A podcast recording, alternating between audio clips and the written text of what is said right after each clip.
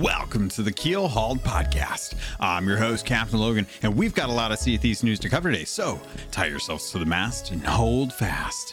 Ahoy there, pirates. I hope you had yourselves a good weekend, I know I did.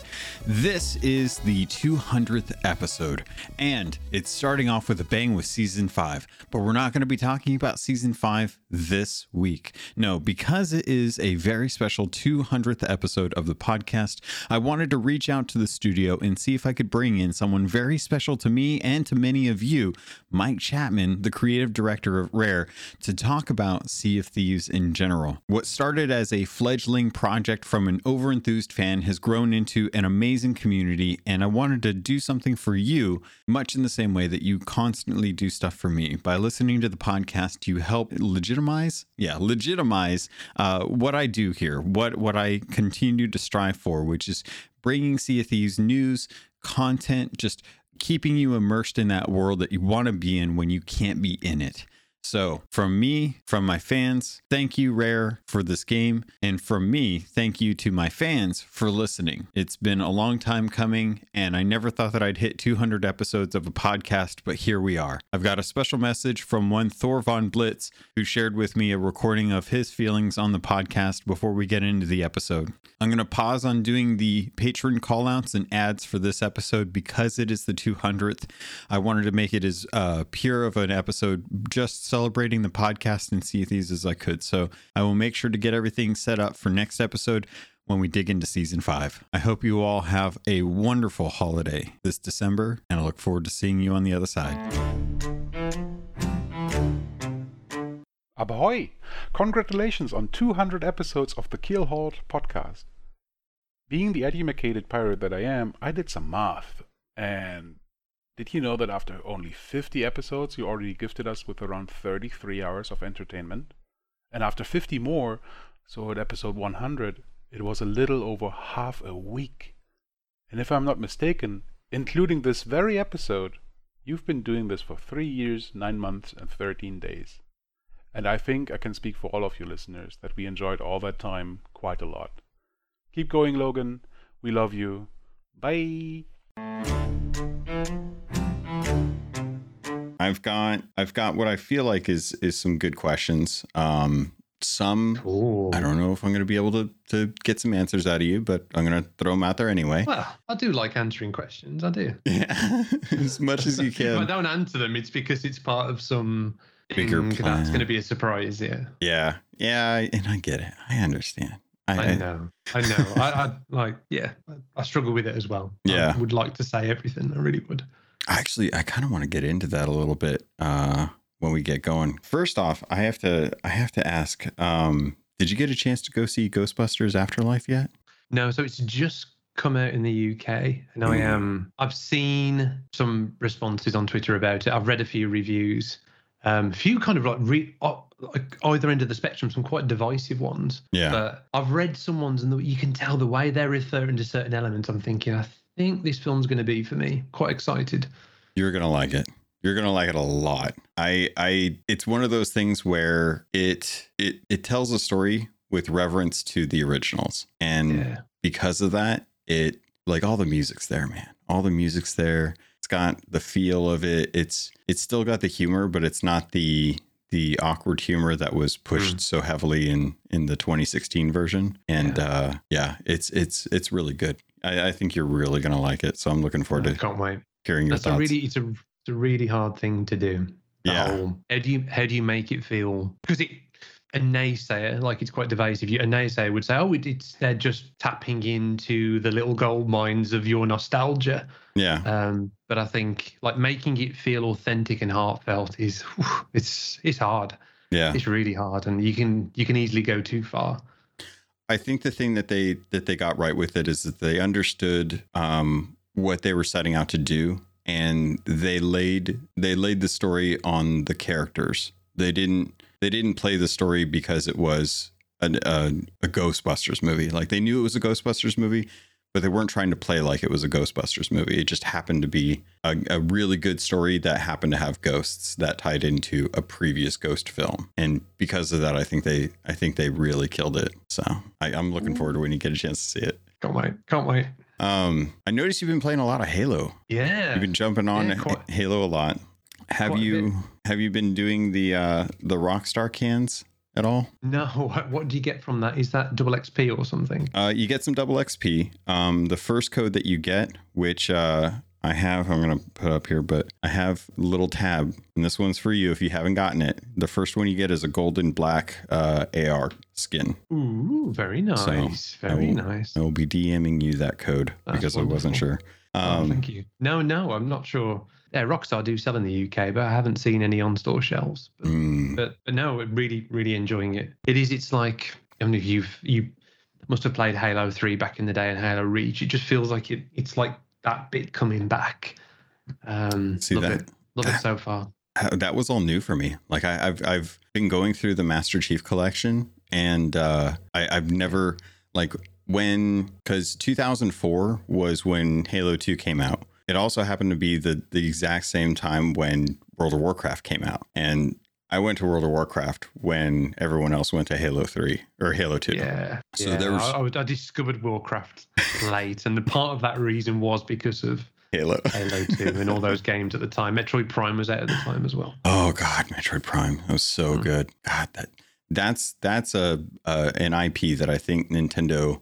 If they had like regular normal consoles, like if they just naturally progressed with the GameCube, man, I think Metroid really could have like been that Halo for them. They really could have leaned heavy because it's the same storytelling, same sort of perspective. Like Samus is got a great, like, I don't know if you've played Dread, but holy cow, man, Samus is such a good character. Yeah, I played it a little bit. I'm really enjoying it so far. Yeah. Oh, best thing about Metroid Prime, like that change in the series, and even right there in the original, right, the kind of your place in the world is a lot more defined. You the whole thing is about exploration, taking in your surroundings, the way you kind of interact with the world. Mm-hmm. Whereas, you know, a lot of Halo games of the past, it's like, you're there and you're trying to get through as fast as possible to get to the next encounter. Yeah. Whereas Metroid, it really is, it slams the brakes on you, slow down, you take in the world. Yeah. That's the beauty of it. Yeah. It's cool. Yeah. That's what I'm hoping with Infinite. I'm hoping that with Infinite, it's open. You have you're not on a timer and you're not in a corridor, so you just have an opportunity to kind of soak it all in the way you would with like a big world. So I'm kind of hoping that that's kind of how it is. But I was curious because you've been jumping into Halo so much. I was wondering what your ranking is for the Halo games. Oh, right in there. That's a great question. So this is a very it's divisive. Number one. Again, This is part nostalgia, but also I think it was there's moments in the other games, but it's the widest the sandbox has felt. Like it has to be the first one. Has to be Halo Combat Evolved. Even with all the, you know, some people say that the pacing is uneven. There's a lot of retreads in the latter half of the campaign. I think, the original like absolutely blew me away, and I've played it so much over the years. So probably the first game. Mm-hmm. Love the storytelling of the second one, but really, okay, as in the expansion of the lore, as in where they went the world building. But I actually at the time I found it a really disappointing campaign. I remember I had all these daydreams. Probably something that's more like Halo Infinite with how wide it was, how open the sandbox was, where it felt much more constrained, and the level design was much more linear. Again, probably around just controlling those storytelling moments. So Halo 2 be down on my list. I'd say Halo probably Halo 1. Halo Reach, Halo ODST, Halo 3. Halo 3 is a tough one. Halo 3, like edging up to the top. Halo 4, Halo 5. Interesting. Okay. Yeah. So I liked Halo 5. I did like it. It's just that the other games were so much stronger. Yeah. Like Halo Reach and ODST are the hard ones to play. So I played Reach recently, and I thought it had aged so well. I had a great time playing it. That's interesting. Loved ODST loved the jazz vibe, loved the open city, loved the flashback, just loved the structure of that game as a kind of an add-on, a side story, really cool, but nothing tops the original for me. That's interesting. So going through, interesting. What was your perspective as someone who's rediscovered it recently? That's the weird thing is I feel like mine varies so vastly compared to so many other people. Like for me. I really love one. One is still my favorite. I remember playing that when it first came out, and having never played anything beyond two, going through and playing 3 right after 2 was insane. It was amazing. It was like getting that cliffhanger ending tied off in a beautiful knot and not having to have any questions about what happened. And I'm looking at like 2 and I'm thinking, well, what happened? What? And so I went and did the research and I was like, man, these guys, like they were promising the world and they really didn't keep that in mind when they were doing that. So I would have to say Halo 1 is definitely top. Halo 3 for me is right underneath of it, just because of the look, the pacing, the conclusion to the story for 2. And then I haven't finished up ODST. I got really I liked the change in tone, but the pacing for me was so slow when I was going through New Mombasa that I got bored when I just come off of 3, and I'd had so much excitement with 3 that it was just like this huge adrenaline dip for me, and I wanted to get back into that rush, so I jumped into 4.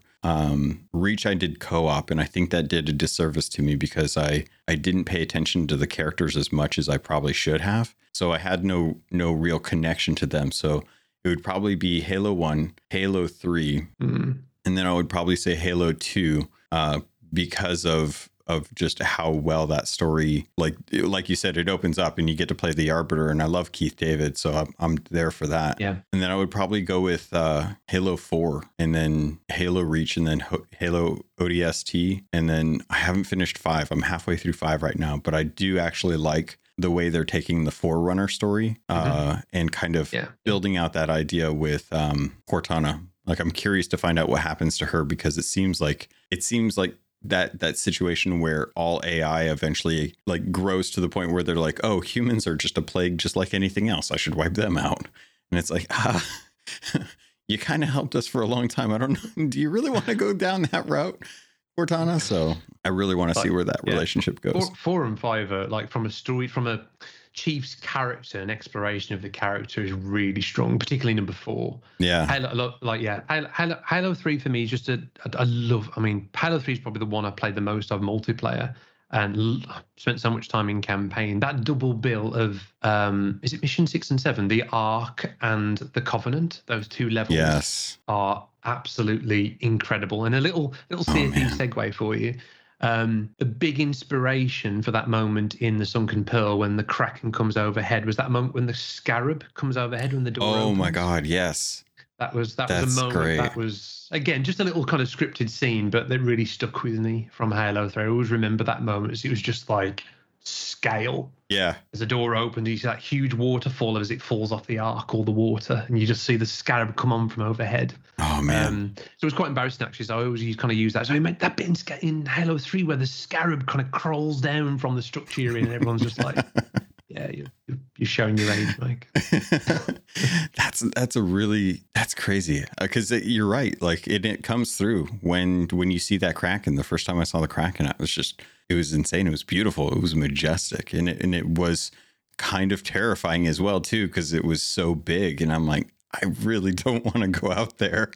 And then you guys are shoving me out the bubble. And I'm just like, okay, all right, well, this could be good, could be bad.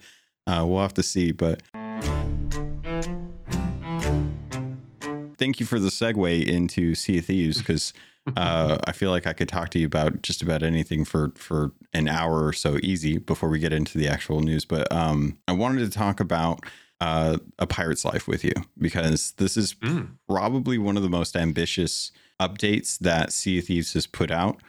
It's definitely one of the biggest as far as visibility for the player base and the non Sea of Thieves playing player base. You guys brought in the Disney IP from Pirates of the Caribbean, which was just a dream come true, just an absolute dream come true. And it's unfortunate that you guys were able to land the Disney IP, because it has completely changed the perspective of what's on the table for fans. Because at this point, we're expecting that there's just about an opportunity for everything at this point. Who knows what could if you could get Pirates of the Caribbean, what can't you get at this point? You got Disney working with you. So I wanted to talk a little bit about A Pirate's Life from a Rare perspective, in a world that Disney was not involved, because I feel like you guys had the idea for Pirate's Life, because it's very much in your blood, Mike. And I'm very curious, would you still go forward with Pirate's Life if you guys weren't able to get that IP?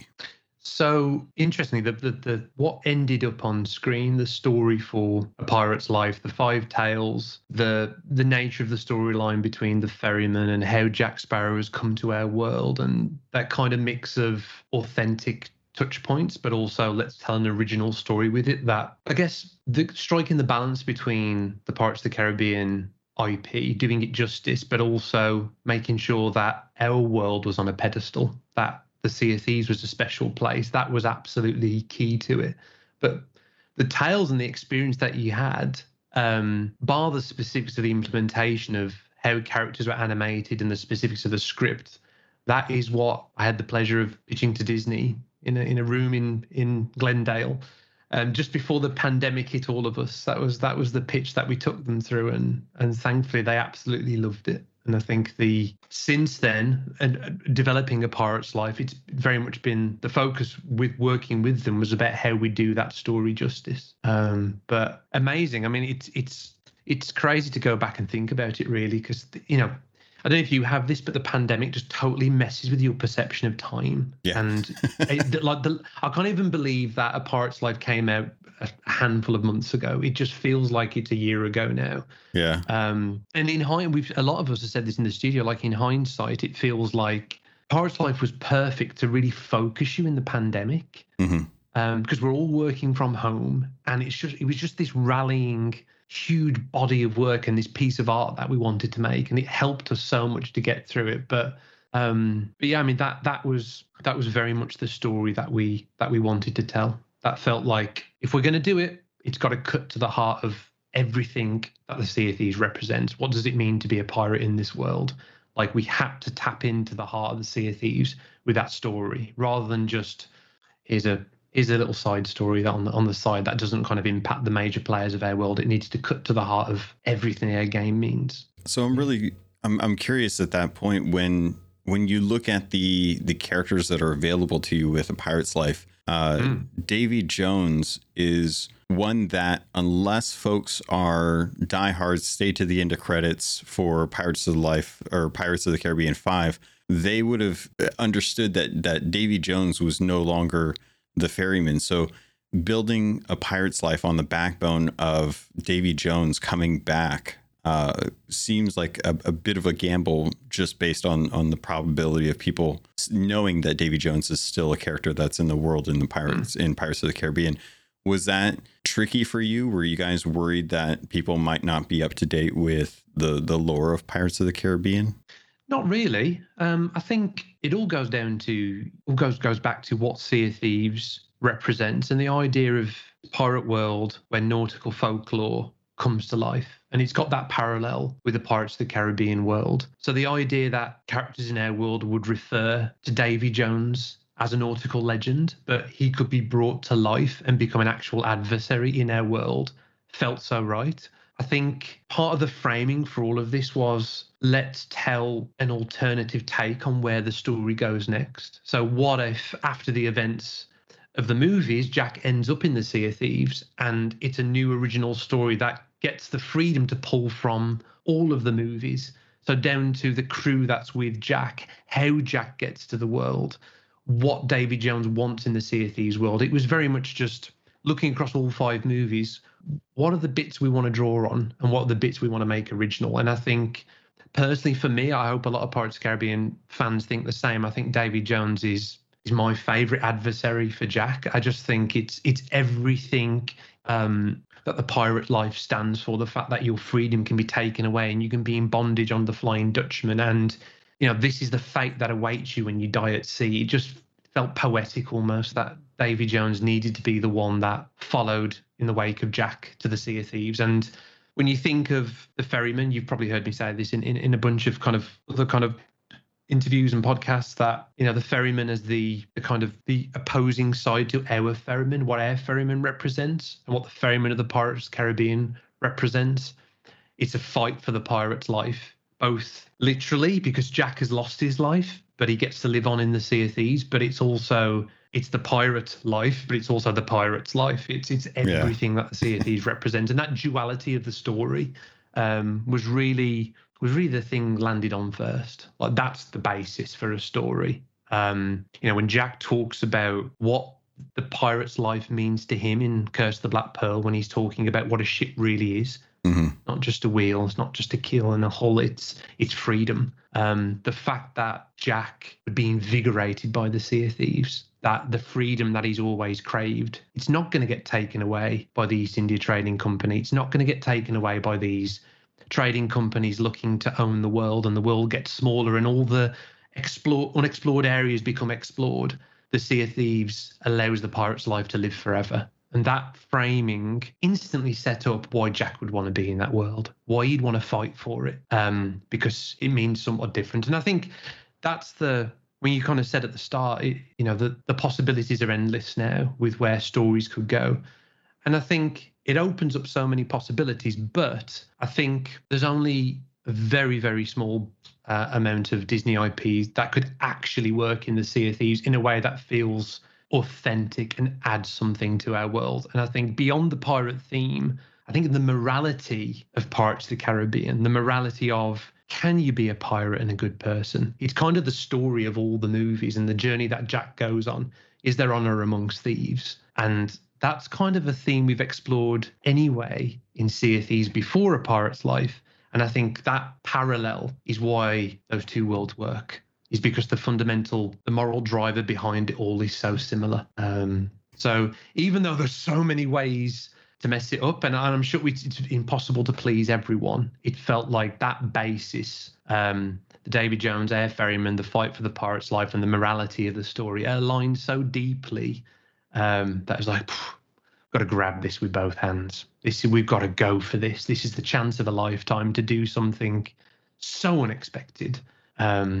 Hopefully to do it justice, but also the main goal is play it, and at the end you love the Sea of Thieves even more. You love the world and what it stands for, because that's Jack's put it on a pedestal. Jack loves the world because it's given him something that the outside world can't give him. I love listening to you wax poetic about Sea of Thieves, man. I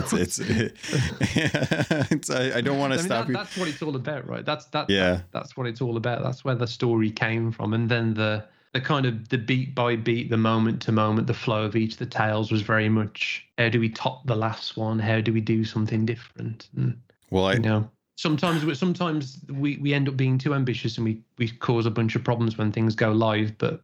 The starting with A Pirate's Life and going into the Sea of the Damned and trying to rescue this mysterious prisoner, which, at the time we didn't. Of course, it makes sense it would be in the reveal trailer, but when you're planning out the story, you think, it's going to be this great kind of surprise when you see him in the cell. But then to go from there and go, how do we then do something so unexpected in Sea of Thieves? Which is where The Sunken Pearl came from, which is just that idea for this set piece of the silver blade hanging there in the cavern was just, that's this, how can we top what came before? Which is where that whole tale came from, rather than just giving you the expected stuff that you'd expect with a Pirates of the Caribbean adventure.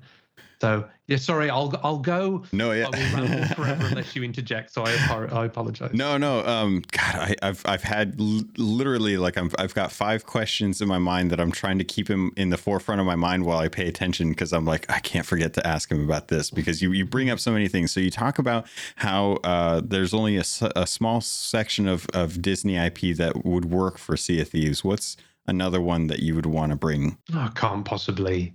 Well, one of them's in there, right? Well, is it? Because I don't know if you're being as clear about what I'm thinking about as what I'm thinking about. The Easter egg in the first one. Tile. Okay. Yeah. Yes. Technically. Yeah, okay. Disney. Yes. Yeah. Well, so. I mean, should we be less worried about spoilers? I guess everyone's played it who's listening to this podcast. Hopefully. Spoilers, if you haven't checked out the Easter egg in the first Tall Tale of a Pirate's Life, you've got an amazing Monkey Island reference, and part of, some people are happy that it's in there. Some people are sad that that's the introduction of it. Do you want to expend Monkey Island in Sea of Thieves? Do you want Guybrush to come to the Sea of Thieves and find his way there? He's there, right? I mean, it's confirmed in the Easter egg, right? Guybrush is. Well, he's there. Guybrush is in the Sea of Thieves somewhere. He's out there. So he's really he's the servant then. He's the one at the Reaper's hideout then. Confirmed.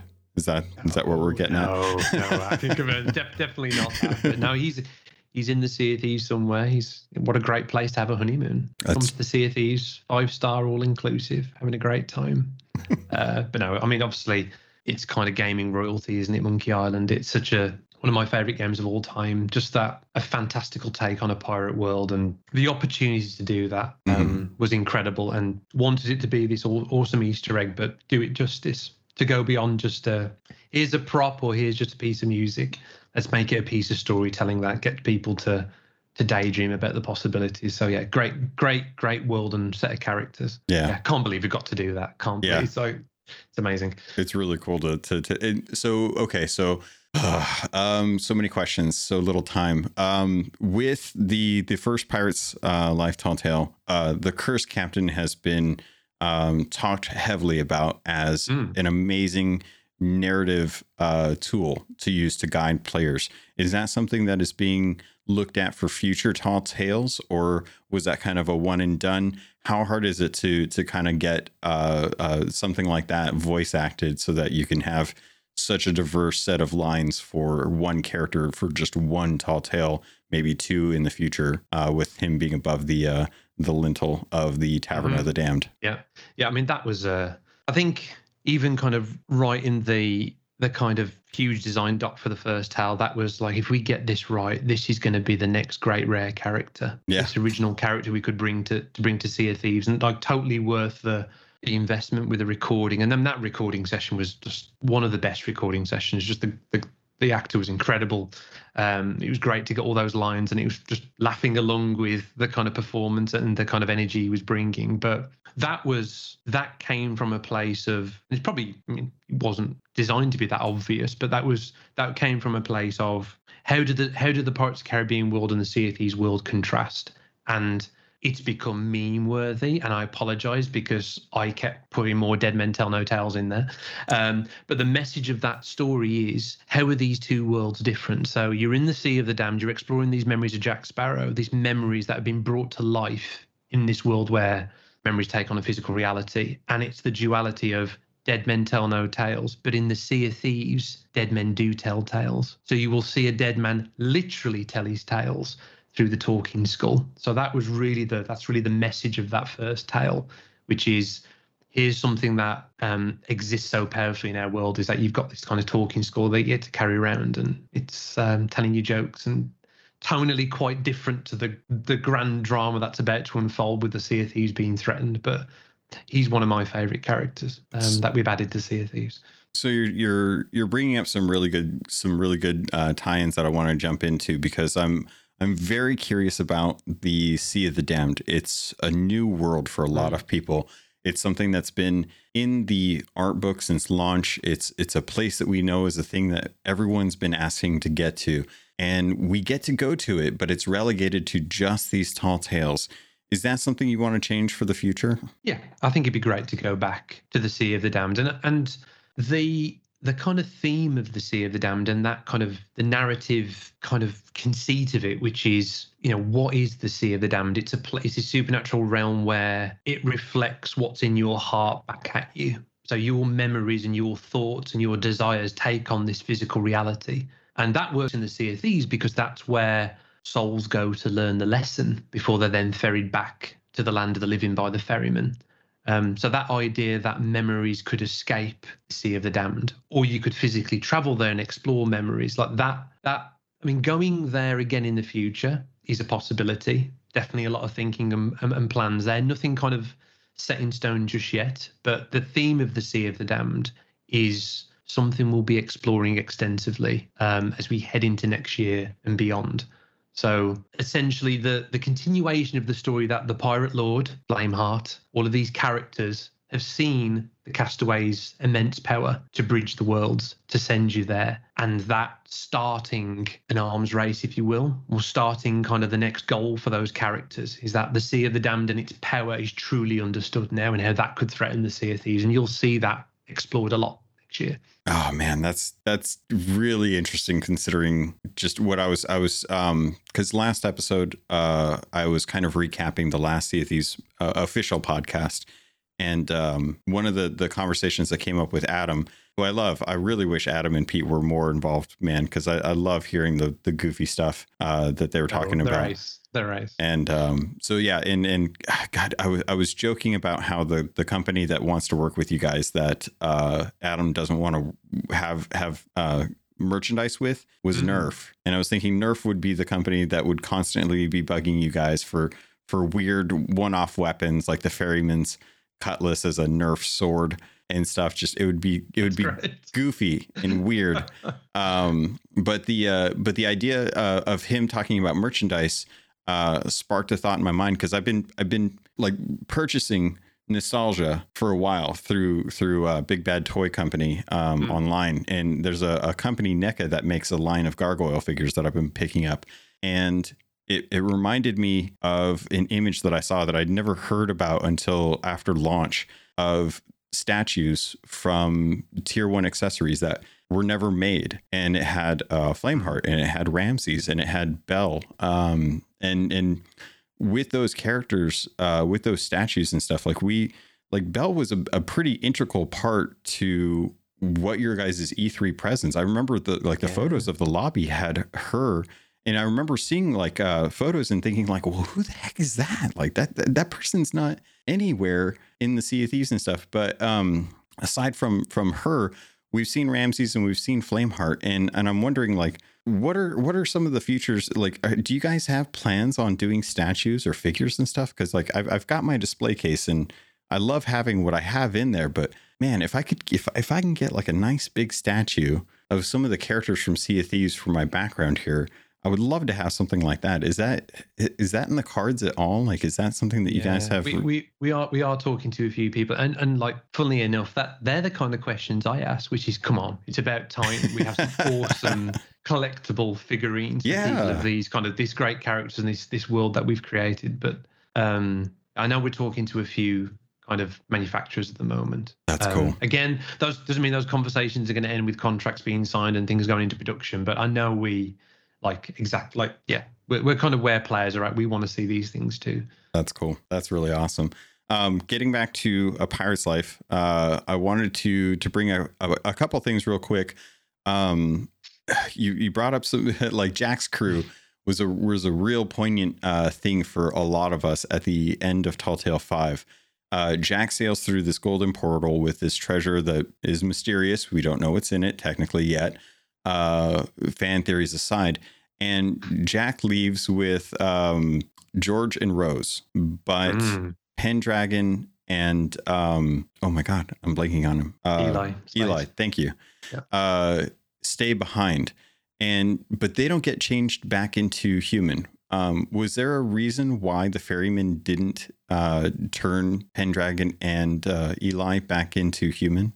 So it's interesting, the Sea of Thieves, it's I guess on face value, it would be a disadvantage for characters to be dead. Where in Sea of Thieves, it also provides advantages. So both Pendragon and Eli have got a part to play.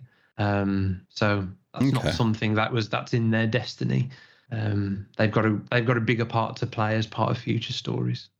And then, so my follow-up. It's interesting the kind of the Waldrose and George. I mean, that sorry for the segues, but there's so much to talk about, but that was very much the kind of question you'd ask yourself, which is do Will Turner and Elizabeth have a role to play in this story? And I got really wedded to the idea of the Sea of Thieves having a huge impact on this Pirates of the Caribbean story by virtue of where it takes place. So the idea of almost our version of that is Waldrose and George, that they get to join the crew and kind of fulfill that role as part of where your mind might imagine stories could go.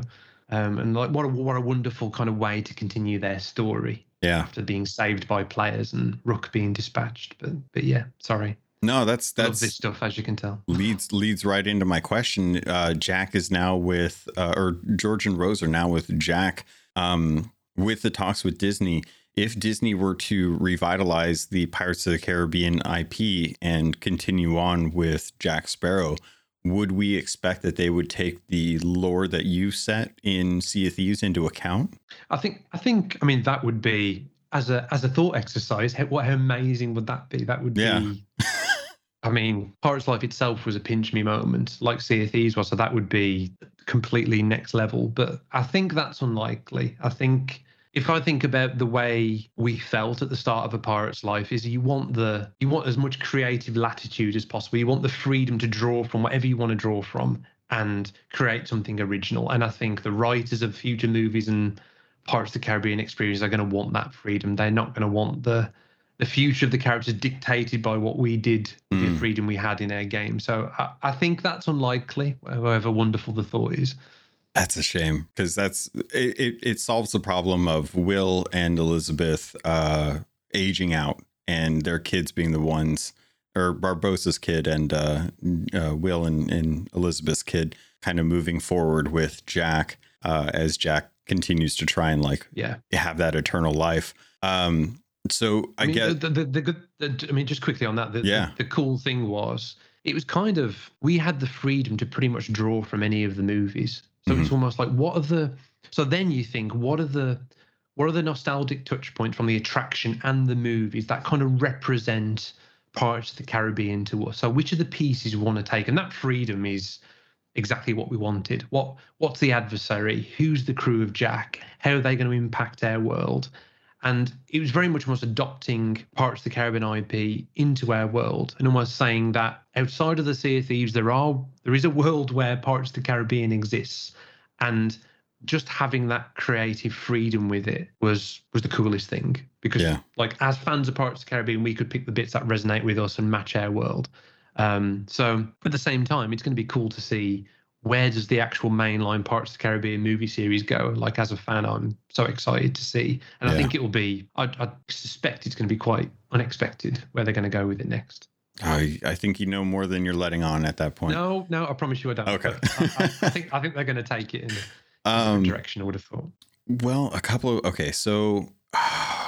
trying to think of where I want to go from here. Cutler Beckett was an interesting poll, and I'm kind of curious if you could elaborate a little bit on that Tall Tale 5 and why was he up at the top of the spire, and why does it feel so disjointed from the overall ferryman fight with Jack kind of trying to get his life back? So it all goes back to the Sea of the Damned and the idea that if Jack has come to the Sea of Thieves, his memories take on a reality. So at the end of Tall Tale 5, the idea is that the worlds are being bridged, and him pulling the ghost ships through. You seeing those ghostly visions as you climb the spire. So it's very much a callback to what you saw in the movies, where there was an alliance between the East India Trading Company and Davy Jones. So it's kind of these semi-conscious fragments of memories that are kind of coming through. So Cutler Beckett's not really got a massive involvement in the wider story, but it's because it mirrors the moments of the movie so much. So it just felt right to have him there. Gotcha. That's what I was wondering, if it was just something that was like, because as you kind of ascend the spire, you start to talk to the rest of the ghosts that are in there, and it all feels like they're not sure what's going on or why they're where they are. And when you get up to Beckett, it feels like he is kind of grasping at straws, trying to understand what his place is and what he remembers and things. And it's, for me, Cutler Beckett was such a great villain in a Pirates of the Caribbean franchise that when he was there, it was kind of, part of it felt like a death knell to the possibility of him being a true adversary coming to Sea of Thieves, much in the same way that Davy Jones is a parallel between our ferrymen. The Merchant Alliance has to deal with the Grand Maritime Union, and Cutler Beckett with the East India Trading Company seems like a great way to kind of pull the East India Trading Company as well as the actual Grand Maritime Union into the story, bring it into the folds of Sea of Thieves, and actually start to dive into that lore a little bit more.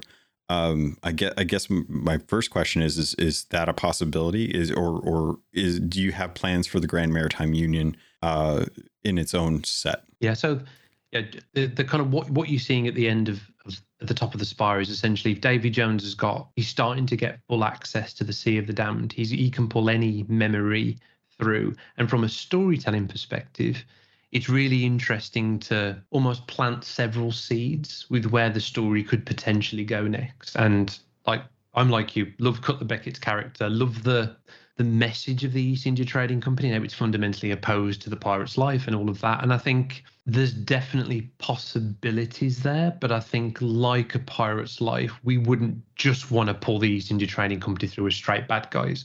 I think it would be, how do we use them as a vehicle to tell another original story that continues to make the Sea of Thieves what it's all about? So it's interesting, but I think so is the Grand Maritime Union and what they represent. And, yeah.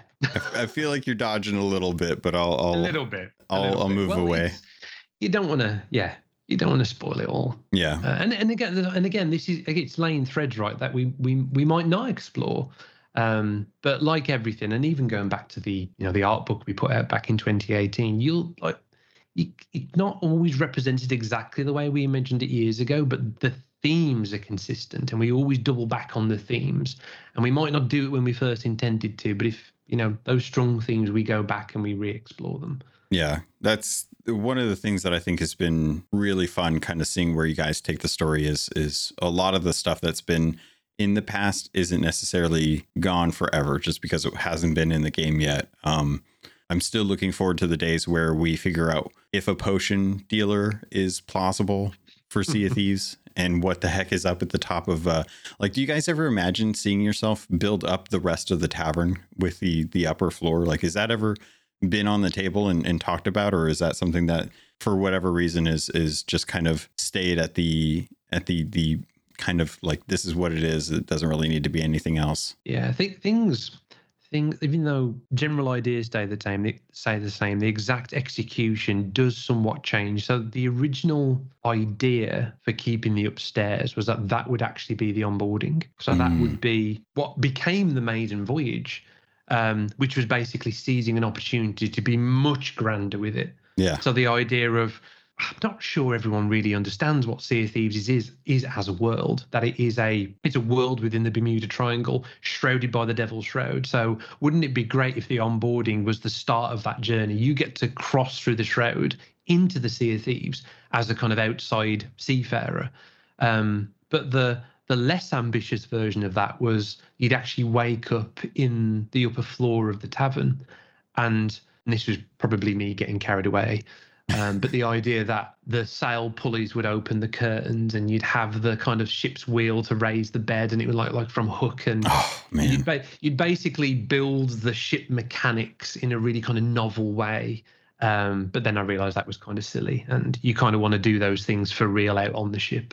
And the idea for the Maiden Voyage became much more ambitious, but what's in mind for upstairs in the tavern now is somewhat different. So things do change. It's just good to know that we've got that space and could potentially explore it in the future. Well, you guys have expanded the outposts quite a bit already, just based off of A Pirate's Life. I'm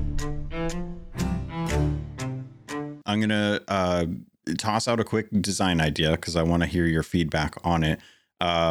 With the kind of issues that have arisen due to the nature of the Alliance flag, has been something that a lot of people have been using to kind of get around certain issues or certain problems with the game and Alliance servers in specific, which I know is always a topic you guys are kind of looking at. And I was thinking about an Alliance flagpole that kind of sits over by the ship out or the shipwright. The goal of it is to limit the, and I know this is it's weird asking you if you want to limit something in Sea of Thieves because you are like tools, not rules. But to try and work around the fact that people are abusing the Alliance system to avoid that natural interaction of having the PvP aspect of the game present, limiting the number of ships on a server to 3 or 4, depends. I generally think 3 is a good way just because there's 6 ships possible on a server. So having 50% of the server being allianced is a good way to ensure that at least half of the server is a potential threat out there. But having a flagpole represented on the shipwright, and each flag is representing one ship that's in an alliance. So if there's three flags up there, you know that somewhere on the server, and you don't know what they're doing and you don't know how they're allianced, but there are technically three ships that are allianced based on that. And if you come out, you can see that if you're a PvPer, if you're part of the Reaper's Bones, then it's a potential bounty for you. If you go out there and you're looking to work with someone that's in a trade company, you can check the tables and it's giving anonymous data based on how many ships are on the table. Much like with the alliance flag, you could see there's two ships allianced right now. That's a potential that I could go join that ship and actually work with them on a trading company. Yeah. Is that something that you could see coming to the game, or is that something that would work, or are there bigger issues around an idea like that? I think that plays into a lot of the thinking as we look to next year in a way. So the idea that, and this is the tricky thing, right, which is part of the unique magic of Sea of Thieves, is that everything takes place in an emergent sandbox, that it is a hands-off, there's balancing, but essentially it's who you're going to encounter and what they mean to you in terms of conflict or cooperation is largely outside of our control. And that's the beauty of it, because you get these unexpected occurrences. I think as we look to the future of Sea of Thieves, I think giving players more roles to play and more ways to ally with people, or more ways to be in conflict with other factions and other crews, feels like a logical next step of where we're going to go. So you've got more of a chance to play with like-minded players and get the type of experience that you want more readily. And that, you know, the core sandbox is always going to be the heart of Sea of Thieves. But yeah, I think not the exact execution that you're pushing on or kind of similar, but kind of the general area you're pushing on of how players know who potential friends, who potential enemies are, and what that means for your objectives and your gameplay. Interesting. Definitely something we are looking at, right, which is the experience is the sandbox right now. It's just that largely random sandbox, how we carve more structure in there in a way that gives people what they want without losing what's at the heart of Sea of Thieves is really what we're thinking about now. Beyond just doing the stuff that we've always done, which we will. More tools and more possibilities and more potential between players, more adventures to have, more exploration goals, more questing goals and all of that. We'll continue to do all of that stuff. But what's the next level for Sea of Thieves and how do we evolve the experience? Spend my head's in a lot of that space at the moment. So with... a kind of dodgy question. Yeah. Kind of acknowledging it and saying that what you're hinting at is very much on our minds. And that's kind of the goal. Like the idea doesn't necessarily have to be the thing that gets implemented, but as long as or my idea doesn't have to be implemented, but as long as is the idea of how do you inform players what the server mood is like when you log in. Is invaluable to not only casual players, but streamers, players of all different types, whether it be you're looking for ships to hunt down or you're looking for ships to ally with. Having that anonymous data readily available, it feels invaluable from a player perspective because it really informs how my night is going to go or whether or not I'm even going to stay on that server. Absolutely. Yeah. And I think there's that in the session, but I actually think we can do more from a curation perspective of how we curate our matchmaking to make exciting possibilities more readily available. I think that's an area we're looking at as well. Do you see portals playing a part in that? I think it's even before that. I think even at like a fundamental level, just in putting you in a place where you're going to have the kind of stories that you want to have. It's something that we're looking at. I mean, it's kind of an interesting area, right, where it's kind of what's the mechanic of it? Like, what's the functionality of it? Then it's where's the storytelling potential? Mm-hmm. And then where's the opportunity to surprise people by giving them something in an unexpected way? Yeah. So I think the portal stuff and the work that we did with the Sea of the Damned is interesting, but I think it needs to be something a bit more fundamental than that. Something that changes kind of the core of the Sea of Thieves in general? I think so. I I think so, or along, like complementing what we've already got. Okay, so with the portals in that case, this has been a bit of a pain point for me. I've always loved the sightlines in Sea of Thieves, and the one spire in the middle has always been the literal pinnacle. And yes. With Tall Tale 5, with coral fortresses rising up out of the ground and giant mermaid statues rising out of the ground, it feels like the tech is in place to be able to dynamically change the Sea of Thieves based on whatever magic is necessary at the time to be able to justify what has to happen. Yeah. Is there a reason why you guys decided to keep the portal stones up in that place all the time? Yeah, no, that's good, and totally understand, hear the feedback, saw your tweets, saw other players tweet. I totally get it from the perspective of Sea of Thieves being this beautiful place and seeing the horizon line.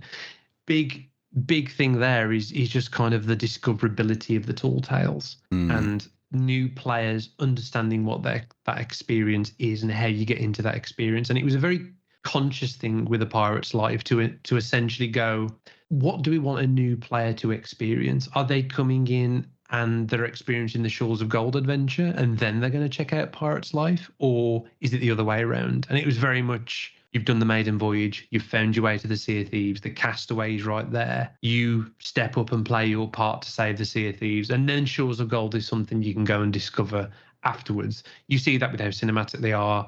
The kind of level of, it's much more interactive. It's much more like set piece to set piece rather than the cerebral puzzle solving space that the Shores of Gold created. And this, don't get me wrong, there's pros and cons in each. Yeah. They're very different to create. But it was about giving players that golden path for no matter which outpost you start at, you can get straight into that experience. I do take on and totally agree with you that the fantastical nature of our world gives us a bit more freedom in preserving the horizon line and getting players into those portals. So it's something that we've discussed and we'll look at. But yeah, there certainly wasn't time to fix that in a readily available way while still achieving our goals for new players at that same time for the launch of A Pirate's Life. But no, I've seen the feedback. We've all seen the feedback. Okay. I'm curious, speaking specifically to changes in the Sea of Thieves, we've recently had some changes over at Thieves Haven, and there's been some restructuring of a lot of the pulleys and trusses and stuff that they have built up around there. And aside from stuff that's imminent, because I imagine when this goes out, we'll probably hopefully maybe know more about what's going on with Thieves Haven. But with all the focus on Thieves Haven, it brings me back to the hideout that the crew of the Magpie's Wing had. As far as I understand it, we have not seen that hideout, and I'm curious if that's something that you guys have taken into account when you start kind of playing around with some of the stuff that's going on in Thieves Haven. Like, is that something that we may be venturing to or be involved with story in the future? Yeah. So what players have started to see as little hints towards some additions for Season 5, that is very much the start. And really relates to part of the motivation for Tall Tales was it was a great way to investing new quest mechanics, having things like mechanisms and traps and the chests you can open and store valuables in. There's lots of, and you know, character animated cutscenes and really kind of basic stuff that players would expect for an adventure experience. And the idea of, we build this stuff and then we can pay it back to the rest of the game.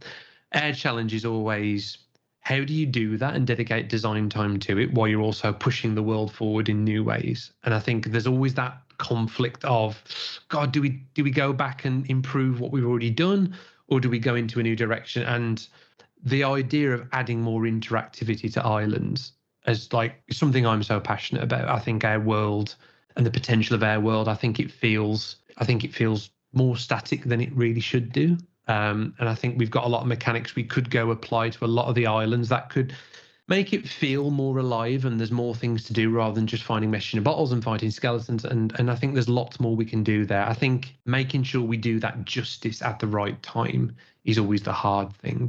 But there'll be some cool stuff added with Season 5 in that regard, but definitely the start of something we want to expand in the future. Oh man, I feel like you're saying exactly, you're pouring honey into my ears at this point, because I've consistently, I hope so.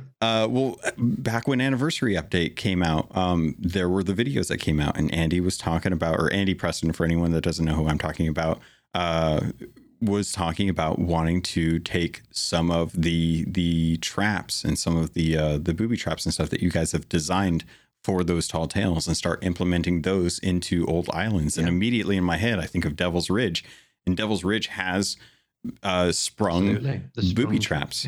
Yeah. So I'm looking at the fact that you say that Sea of Thieves feels static is a very, very big question in my mind, because I see why you're saying that. And I'm very curious, is it from a discoverability perspective that a lot of the NPCs in the world don't walk around, and why that we don't? Is that just because you want to make sure that pirates know to expect exactly where Deadshot Charlotte is going to be on Lone Cove every single time you go there? Or is that just a game engine restriction that you guys just can't work around, as far as like being able to have more life other than the animals in Sea of Thieves? I think it's even deeper than that. I think it's, I mean, knowing the islands were designed as stages. They were stages for all these various types of gameplay. You could be there solving an X marks the spot. You could be solving a riddle. You could be doing a bounty. You could be capturing chickens. You could be doing a tall tale. They serve up all these different types of gameplay. So the context of the island can feel different. Time of day, weather, crews chasing you, all the different reasons you could be on an island. I think if you break it down to its mechanical pieces, I think more opportunity and more tools on the island to enrich your adventures. I think it's interesting with the NPCs feeling more alive, and there is an opportunity there. But I think first and foremost, our priority would be, how can we give you more tools on the island, more ways to enrich your adventures, making the islands feel more than just the backdrop to the quest that you're on. I think that there's so much more potential there. And we've talked about it for a long time. And part of the pitch to the team with Tall Tales was, you know, Tall Tales, some players will play them many times, but we're not expecting the average player to play them more than once. That Tall Tales are a window into the Sea of Thieves world. They get you to understand why the world is the way it is. They give you that cinematic entry point.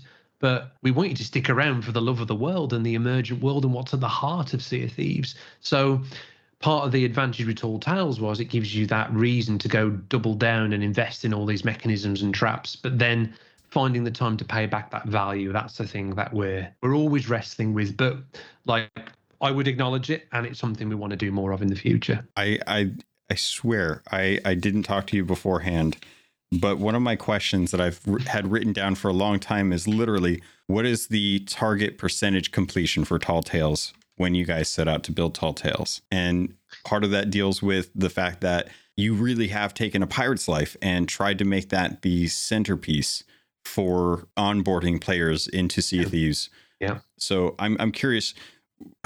Two questions. One, have we hit the golden age of piracy in Sea of Thieves yet? And two, right, regarding the Tall Tales, are you happy with where the Tall Tales are now? Like, as far as design, structure, were there things that you've seen as a result of people playing through them multiple times, and what you can kind of change to improve that experience in the future? Or I imagine every artist feels like they're not finished and they're not going to do something. So are those things that you're kind of thinking about, and kind of starting with the golden age of piracy first? We're definitely not in the golden age of piracy yet. The golden age is still to come. We're not in the golden age. We're not. I mean, if you kind of look at it historically with what that means from a role perspective and the dynamic with pirates in that world, I mean, the Sea of Thieves is, you know, they're outposts, right? They're fledgling little bastions of civilization in this wild pirate world. We're not yet in the golden age, which is as exciting for me as I hope it is for you. Yeah. But I'm like, that's a big deal, dude. That's a huge to say that we're almost 4 years in, and you still you don't feel like we're in the golden age of piracy. I'm like, bro, what else are we getting? What are we moving forward to if that's the case? Because I'm thinking like Nassau and, you know, Tortuga, and it's like, if we haven't hit it yet, then it's like, okay, well, we've got a lot of places we can go with this. Then often say on the team, it's like there's just not a natural end point for this game. With how broad the world is, the pirate theme, the unique, fantastical nature of our game, it's just there's so many places you can go. But the parallel to real world history, we're not in the golden age of piracy yet, and you'll see us take some steps towards that in the next 12 months for sure. And the Tall Tales question is really interesting, and it was a Shores of Gold. I think even at the time, I'd convinced myself that this was for new players, but I think in hindsight it was a luxurious approach of really designing it for our core players, and it really relied on, if we're honest, the knowledge of the world and the way islands look in silhouette. And I think it's more about Shores of Gold was more about thinking and doing, where there was a lot more seeing and taking in the moment in a pirate's life, and that was a conscious thing. In terms of A Pirate's Life being we want to get you into the experience as smoothly as possible. Hence, we've got the aforementioned rock arches at the different outposts, and then take you on that golden path on this awesome adventure. Just take you on this cinematic thrill ride that reminds you that everything was great about these wonderful Pirates of the Caribbean characters, but hopefully you leave with a greater appreciation of our world and why those characters would want to be in the pirate world of Sea of Thieves, whereas Shores of Gold was very much let's really test your knowledge of the world and give you this great kind of cerebral puzzle solving experience that, don't get me wrong, has those cinematic highs with a bit of Fade to the Morning Star and Shores of Gold, but a lot of it is really you taking the clues from the quest book, and all of the gameplay kind of happens in your head in terms of picking the next moment. So they're very different experiences and fun to create for different reasons. But I think, as you can imagine, the Pirate's Life completion rates are higher than Shores of Gold, and there's a lot of reasons for that, like the kind of why the castaway was on every single outpost, why you could enter the portal close to every outpost, is really a reflection of what we learned from Shores of Gold. And it's incredibly obvious in hindsight that, you know, it's very unlike a lot of games that you need to sail to very specific points in the world. That takes time. There's no fast travel in Sea of Thieves deliberately, because that's the way our world works. That you need to then, if you're really into the storyline, you've then got to go sail, you know, X minutes across the world to kind of hit the next tall tale. So we learned a lot from the Shores of Gold. I'm still incredibly proud of what we created, particularly from a storytelling perspective. But a lot of the learnings from that and the completion rates fed into the decisions we made in A Pirate's Life. And the nature of the fact that it's a shared world, and most of the gameplay takes place in a shared world, brings with it some advantages. It also brings with it a lot of challenges in terms of how you manage that, and a lot of problems that are unique to our game, because the heart of our game is that those player experiences in a shared world. Is it safe to say then that it's going to be assumed that future Tall Tales would still kind of stick around in the main Sea of Thieves world, or has there been any talk about starting to relegate some of that story to custom servers through the portal system to kind of ensure that players are getting the kind of experience that you're hoping to craft for them? Yeah, I don't think it's kind of a one-size-fits-all approach. I think I still get excited by the possibilities of doing more things in the shared world. I think the Sea of the Damned was an interesting approach where it just made sense that we can go to this world and we can give you this crafted experience. And it made sense for those key moments in the story. I think that worked out quite well. I think, obviously, with the Shores of Gold, we reduced the contention of players around certain areas, and a lot of the things that we wanted to work with Sunken Pearl, we definitely had some challenges when that first launched. So again, there's always things that you learn from doing these things in a shared world. But still kind of fascinated by the potential of storytelling in a shared world. I always think back to The Hunger in Deep, and the fact that everybody, and this is the thing, right? The fact that everybody is doing the same thing at the same time changes the tone of the world. And it's something so unique in a game like ours, that's a service where present day is today, the past is the past, and you can go and relive some of that stuff, but players are going to be part of the future unfolding of the world. And still so much untapped potential there. Yeah, there really is. You bring up present and future as far as the player's interaction goes. I want to take that theme and kind of turn it on its head and ask you a little bit about aging in Sea of Thieves. We have some characters that we know based on the Tall Tales that they've grown up in Sea of Thieves, but it doesn't seem like, outside of a couple people, many people age in Sea of Thieves, and we know, thanks to Athena's fortune, that some of that might have to do with some of the magic that's involved with Sea of Thieves, especially with the food that you eat. How does aging work for Sea of Thieves? So what's really interesting is that I will say that time clearly moves differently in the Sea of Thieves compared to the outside world. So everybody in the Sea of Thieves, there's a few people that have been born there, but everybody in the Sea of Thieves has come from the outside world to this fantastical world of Sea of Thieves. And they've all got one thing in common. They've all sought to answer that call of adventure, to be in this pirate world. They believed that magic was real and there was a place in the world where magic could exist. And they followed that map to start this new life in the Sea of Thieves. So everybody has that in common. But the idea that, what if Sea of Thieves was, it's more than just a meeting point geographically, it's actually a meeting point in time. So people in the Sea of Thieves could potentially come from time periods hundreds of years apart. And when they get to the Sea of Thieves, the way they age is a reflection of where they've come from.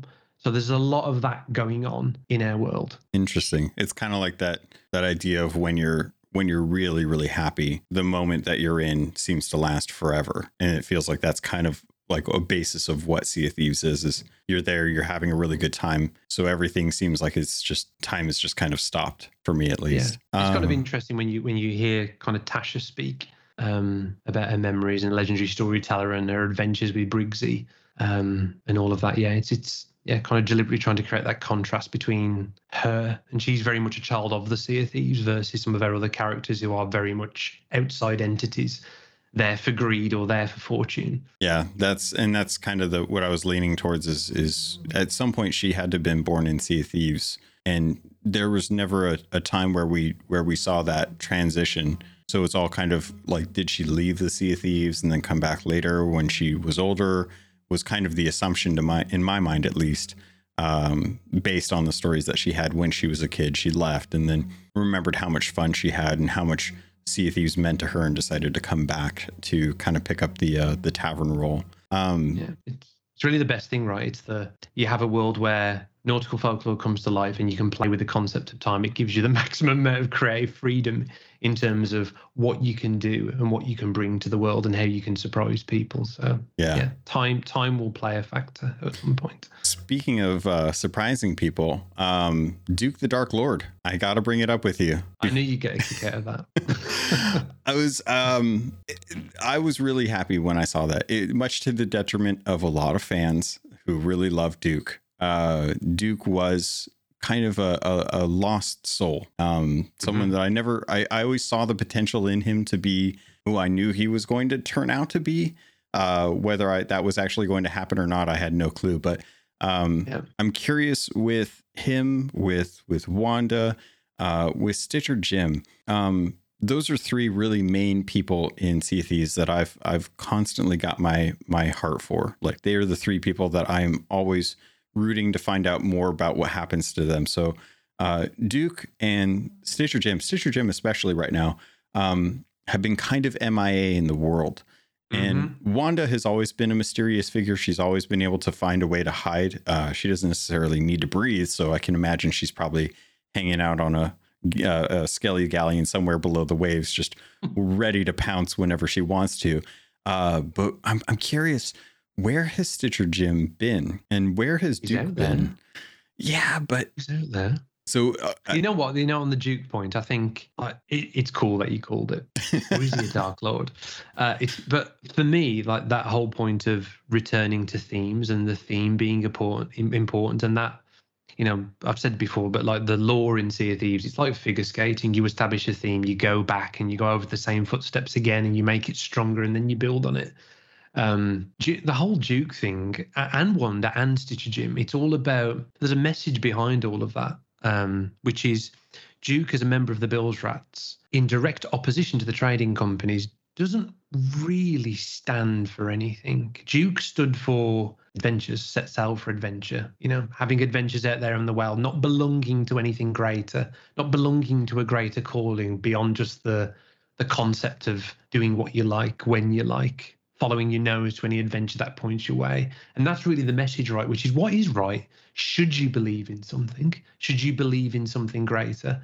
And that is ultimately Duke's downfall, is that the fact that he didn't believe in anything deeper than his everyday is why he was so easy to lure by the Siren Queen, and ultimately where he's ended up where he is. But Stitcher Jim and Wanda and Duke, I agree with you, by the way, they are mainstays, Sea of Thieves characters, and they've all got a part to play. They're out there. They are out there. And the wheels are turning, and you may very well see them again. I'm looking forward to it.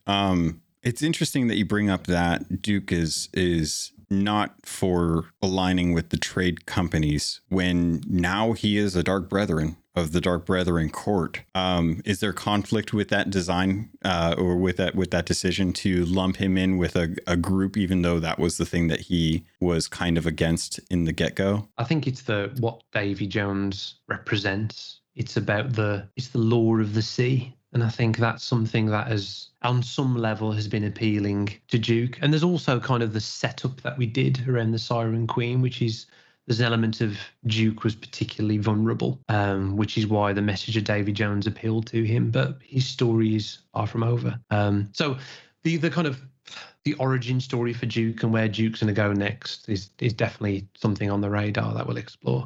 I'm going to ask you a really hard question right now. Because Duke is and I've asked you this question before, so hopefully I can get you to say this on the record. But I'm curious with Duke.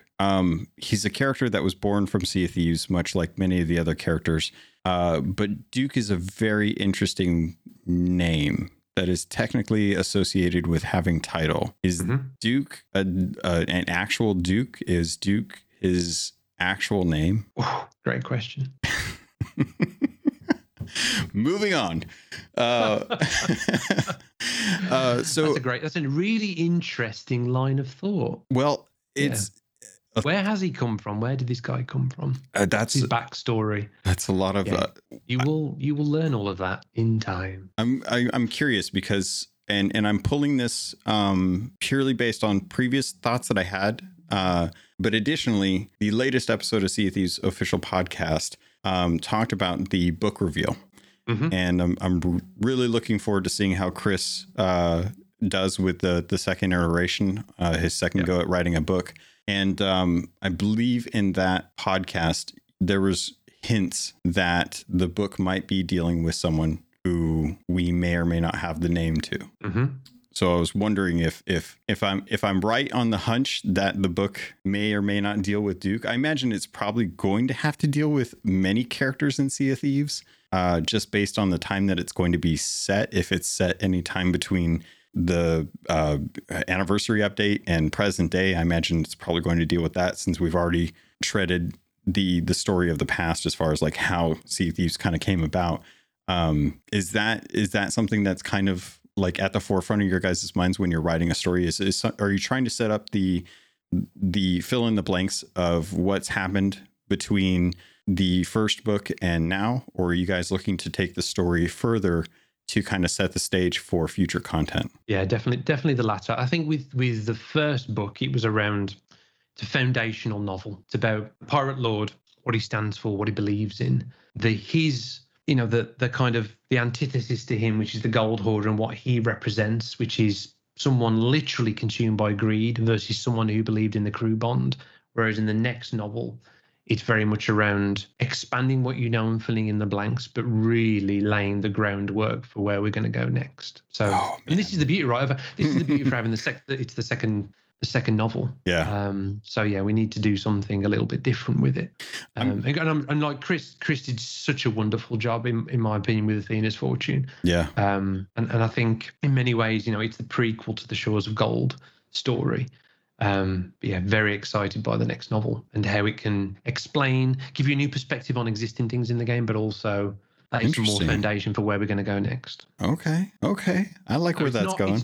It won't just be here's a side story to that's all about making you think differently. It's definitely going to lay some foundational work for where we're going next. That's so kind of the antithesis of how the comics have been right now, because right now it feels very much like the Sea of Champions comic book series has been very much about filling in the backstory of Arthur Pendragon and leading. And I gotta say, man, those comics have been absolutely amazing. I've loved those so much. I want more of those, and I'm hoping that I really want Pendragon to settle down. I know he's a ghost, but I really want him to settle down because it really felt like something was going on between him and Olivia, and it's such a pain point to see like him struggling in the pirate Legend Tavern. And I'm really curious because I feel like he's the one though, right? Your actions is ultimately what convinced Jack Sparrow, which is that thing like nobody gets left behind. You know, you're the one that you've proven that to Pendragon through your actions in Heart of Fire. And ultimately, that's part of the thing that convinces Jack that the Sea of Thieves is different from his world and why it is special. You know, the very conscious thing to bring Pendragon back. And just the message of that, the song that's in Seabound Soul, the start of that song, Who Shall Not Be Returning. You know, if we shall sail together is the anthem of Sea of Thieves. That is the faithful journey of a crew bonded together for adventure. We shall sail together. Who shall not be returning is kind of the dark turn. It's the day after. Yeah. It's kind of what that message of that was about. The music. I mean, that's why we deliberately went back to that theme. But yeah, Pendragon, love that character. I actually replayed Seabound Soul over the weekend. I've not played it for probably close to a year. I've not played Seabound Soul, and just reminded of how awesome Pendragon is. I get to say that, but I think he's awesome, and he's definitely got more stories to tell in the future. I hope so. You know, definitely kind of the origin stuff is great, right? Because you get to go, it's present day in the Sea of Thieves. You get to explore things in the past. That's quite difficult to do in the Sea of Thieves in the game experience. But yeah, using comics to explore the past and using new stories to kind of extend the future in game. And that's our approach with some of these major characters. Do you want to use the comics to explain other characters like Stitcher Jim's past? Yeah, I think there's loads of potential there. I think we probably will. And there's obviously opportunities there with the novel, the second novel as well. That's awesome. Again, it's just giving you that foundational background to characters and the lore and the themes that we're going to dive into more. Yeah. Complex, very, very, it's a complex world really. And the whole, you know, Pirate's Life, what does that mean for the Flameheart story? It was like, well, Pirate's Life happened. It happened. It's not spin-off. It happened. The Pirate Lord saw it happen. Flameheart saw it happen. He will change. He's going to change his approach and his goal, as will the Pirate Lord, as an event of what happened, this incredible event of a mysterious character, the castaway, turning up in the Sea of Thieves and an outside entity in Jack Sparrow come to the Sea of Thieves. It's all going to change the flow of the story where it goes from here and strengthens it, makes it more meaningful. You bring up an interesting point because I'll admit, reading the latest episode of the Sea of Thieves comic, Ramsey felt off to me. It felt like something had changed, and I don't know if that was something that was intended, but he felt colder than his normal jovial self, almost like a stern parent kind of bearing down on Pendragon for being so indecisive about what to do. And I don't know if that was intended or not, but I am kind of curious because we have so many threats right now in Sea of Thieves, and it does feel, from my perspective, that Ramsey is very absent with it. And I'm wondering if that's going to change in the future. I'm wondering if Ramsey is going to try and do something more productive to preserve the nature of Sea of Thieves, or is his approach truly just to try and guide people in a way to say, like, this is your Sea of Thieves, your time is here now. It's your job to take care of what's going on here. There's an element of that, right? There's an element of why build a tavern out of your old ship deep in a dark cave? It's to reminisce and reflect on your life and all your adventures and use that as a lesson to others. But I think there's something wonderful about characters like that from novels and movies who they've lived their life, they're full of wisdom, but they get called back into action. Or get called back into active service and have to play a more active role in forthcoming stories. I think that is, yeah, it's an exciting prospect. But yeah, Ramsey deliberately didn't get involved in A Pirate's Life. You know, Pirates handled that one. But yeah, may have a part to play in the future. Okay, I would be remiss, and I don't want to take up too much of your time, but I would be remiss if I didn't talk about the Captain, because for a long time, the Captain has been a one word pronoun in a book forever ago. Now he's a one word pronoun in Sea of Thieves. How close would you say Captain is to actually arriving in Sea of Thieves? Is he still, is that something where, because at least from the notes in Tall Tale 4 for Pirate's Life, the Dark Brethren Court are meeting to try and decide, like, if it's time to call Captain to the Sea of Thieves. And it seems like the Captain is imminent. Would you say that that's accurate, or are there still things that have to get done for him to justify coming to Sea of Thieves? There's still things that have to get done. And I think definitely through the actions of players, they kind of delayed it by derailing the Dark Brethren's plan. But yes, he's out there pulling the strings. Has been for an endless amount of time. Yeah.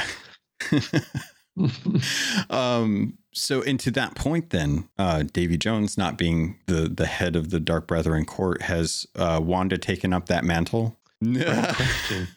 Great question. The Dark Brethren still exist, right? Yeah. They've had their numbers thinned. Yeah. But they're out there. I think it relates to questions you've asked earlier. Dark Brethren, ultimately what they want to achieve is still something that's important to them. You know, they had a chair set out for the Captain at the Dark Brethren meeting table. So it was imminent in that moment, but okay. Yeah, he's still out there pulling the strings. Okay. Man, I'm not going to get nearly as much as I was hoping to. So with still clues, I told you. You a tip off. You didn't find the clues. No, I know. It's so frustrating too that I haven't found that. I really wish I understood what you were pointing towards, because I know I can't point to it now, can I? No, but maybe I can bring this up. So the Reaper's Heart weapons have had a red lens for a while, and most recently in Season 4 we've gotten the level 100 reward for Wanda's spyglass. With Wanda being absent, this spyglass seems like an interesting level 100 reward. There's been a lot of theories going around recently about ghosts and being to look back at their former self. Just recently, I've started to kind of take on the idea that is intentional, because I love how you guys will see something and it may not be an intent at the start. And correct me if I'm wrong, but because of the way that it affects the world, you'd start to lean heavy into it. And I'm curious, is it intentional to have Wanda Spyglass as the level 100 reward? Yes. What would you say is the goal for Wanda Spyglass? Are we going to be using that for something in the future? Like, how do you approach players that come in post Season 4 that don't have access to that spyglass, if you do have plans for it? Yeah, I think I'm not trying to be evasive. I'm really, really not. And I think there's so many dangling threads in this game related to major players, and yet it kind of bows that haven't been tied, and kind of the payoffs for certain story moments. And, you know, it's part of the beauty of Sea of Thieves being a live service is that you plant the seed, you watch it grow, you pay it off, you return to it later. So a lot of what you're mentioning are going to be very important for the future. Yes, there'll be. Well, yeah. Well, would Wanda want you to get her hands on her spyglass, or is she leaving messages for people? I think you'll see. Yeah, it has a part to play for sure. The thing that I can think of is her end goal is to disrupt Flameheart. She's spurned by his lack of requirement for love. So her goal is to try and stop him, as far as I can tell. And if the spyglass is any tool that we can use to do that, I imagine we'll probably use it in the future. I'm curious how you feel if there will be an item in the future that will mimic that feature or that style of spyglass, so that players who didn't achieve level 100 or people who haven't purchased the Reaper's Heart weapons in the Emporium will still have access to that kind of a thing. Yeah, sorry, I understand the full context of your question. So yeah, absolutely. I mean, there is a wider point here, which is it's a tricky thing, right? Which is you want to reward people for the many hours that they put into the game going through that seasonal progression. But you also want to give players who they've gone on hot, they love Sea of Thieves, have gone on holiday, they've missed their opportunity to get these items. How do you give them a valid way to reclaim those items in a way that feels fair to the original people? So I think bringing those items back in a way that makes sense is something that we're going to want to do. The kind of we're formulating that plan at the moment. You know, you got it with the barrel hide emote. You know, it kind of unlocks gameplay. We want to give players an opportunity to go and unlock that and earn that. It'll be in a different way. It's still going to require that effort. But yeah, kind of the use of Wanda Spyglass. That Spyglass has a part to play in the future. That's cool. I love how you guys kind of do little things like that. Additionally, we just got the announcement of the Canon rowboats. The hints have been there, and I can't wait to talk to Joe about some of the ARG stuff that's been going around with that. I'm trying to think if there was something, because I'm starting to get down to the questions that I wanted to make sure I get the questions in from the gold hoarders that I've been kind of prepping them for this. Yeah, cool. I reached out to Deadeye Dre if he had anything, and he asks. He must have. He must have. Cool. Yeah. Yeah, he says, can you ask what he sees the role of a storyteller as being? If he feels he has a duty to surprise or long, slow burn build up to something that doesn't really change anything because we had already guessed it ages ago. That's a great question. So I think hopefully this comes across in a lot of what we do, but I think it's all about the transportive quality of games. You know, the parallel there with books and movies, it's about even if it's a fraction of a moment, it's trying to get you to believe that something can feel truly magical in this world. And that's the thing, right? When I'm kind of saying, you know, I'm not deliberately trying to be invasive, but it's because there's plans in place, right, with trying to surprise players in the future. And I'm not talking about the lost style of storytelling, which is like, oh, we're just going to keep changing things and keep people on their toes. You have to pay it off eventually. Part of the reason why I think for engaged players A Pirate's Life landed is because you've got this history with the characters and their story. You know where they've come from, and they play a pivotal role. You know that I hoped above all else that moment in Tale 3 where the characters of Sea of Thieves stand up to basically profess to Jack Sparrow why this world was worth saving, that would have that emotional draw for people. That's what you're playing for. That's what storytelling is all about. It's trying to create those moments where it has an impact on people. It's all about having that, trying to foster that emotional reaction and that investment. And it's, you know, when they all turn up at the end, and you know, it's the true meaning of We Shall Sail Together at the end of Tale 5, where all of these characters turn up. It's what it's all about. It's about creating those moments. And the only reason I'm like, oh, Mike's being really cryptic. Here he is again with the latest little hint. That's what we're playing for. It's the most precious thing in the world is being able to impact people's emotions, because that's the stuff that stays with you after the game is over, right? You turn the game off, and it's the memories. Like any great story, it's the memories that they trigger that stay with you, and it makes the world feel like a living, breathing place that exists off your TV screen. Yeah, that's the most precious thing. So whenever I'm not answering questions, it's because I'm playing for that. It's the showman. It's the showman in me trying to create something that feels magical. So that kind of leads into what I wanted to breach on, which is the surprise and delight. We had that moment with the Pirate's Life reveal at E3. It was, for lack of a better word, epic. It was absolutely epic the way we got to see that reveal. It was the most surprising thing we've seen since it. I would say anniversary update was probably one of the biggest moments as far as revealing what we were going to be getting and everything that was coming to Sea of Thieves. But even before that, with Forsaken Shores, with Cursed Sails, with The Hungering Deep, all of those were pinnacle moments in my mind. That anchor, they're an epoch in time that really speaks to the world is changing. And A Pirate's Life was one of those. So as a storyteller with dealing with surprise and delight, are you working towards making more of those moments? Yes. So goes back to the comment I made about the world feeling too static. I think when I think about live service, I actually mean it in the Rare way. I mean it in the Sea of Thieves way, which is it's not just live service doesn't just mean a rhythm of content updates. Live service, the promise of live service is that it's a living, breathing world that's available to you anytime. And it's evolving all the time, and the fate of the world is changing. And as many times as possible when you play that game, things have moved on. And we have tried and dabbled and strived to do it in many different ways over the years.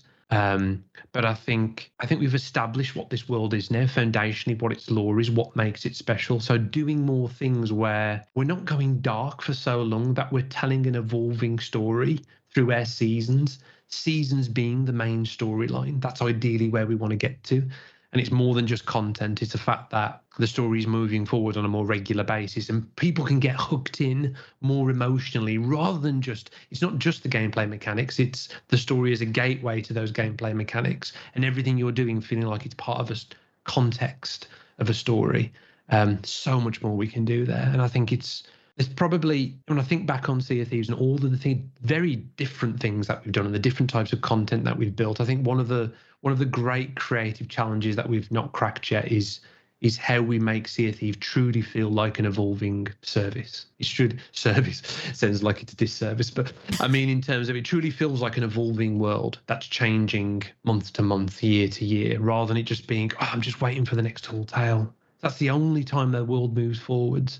Or that drop of content, it feeling like story's more of an important part of what you're doing.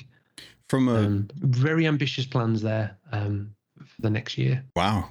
I'm looking forward to that because I know what you're talking about. I definitely feel it from time to time because it does. As much as I love jumping in from season to season and seeing the different themes, it feels like a lot of the major progression tends to come with tall tales or at least updates like that.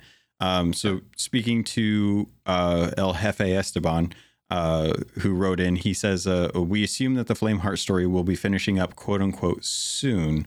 Are there plans for lore/story past Flameheart? Absolutely.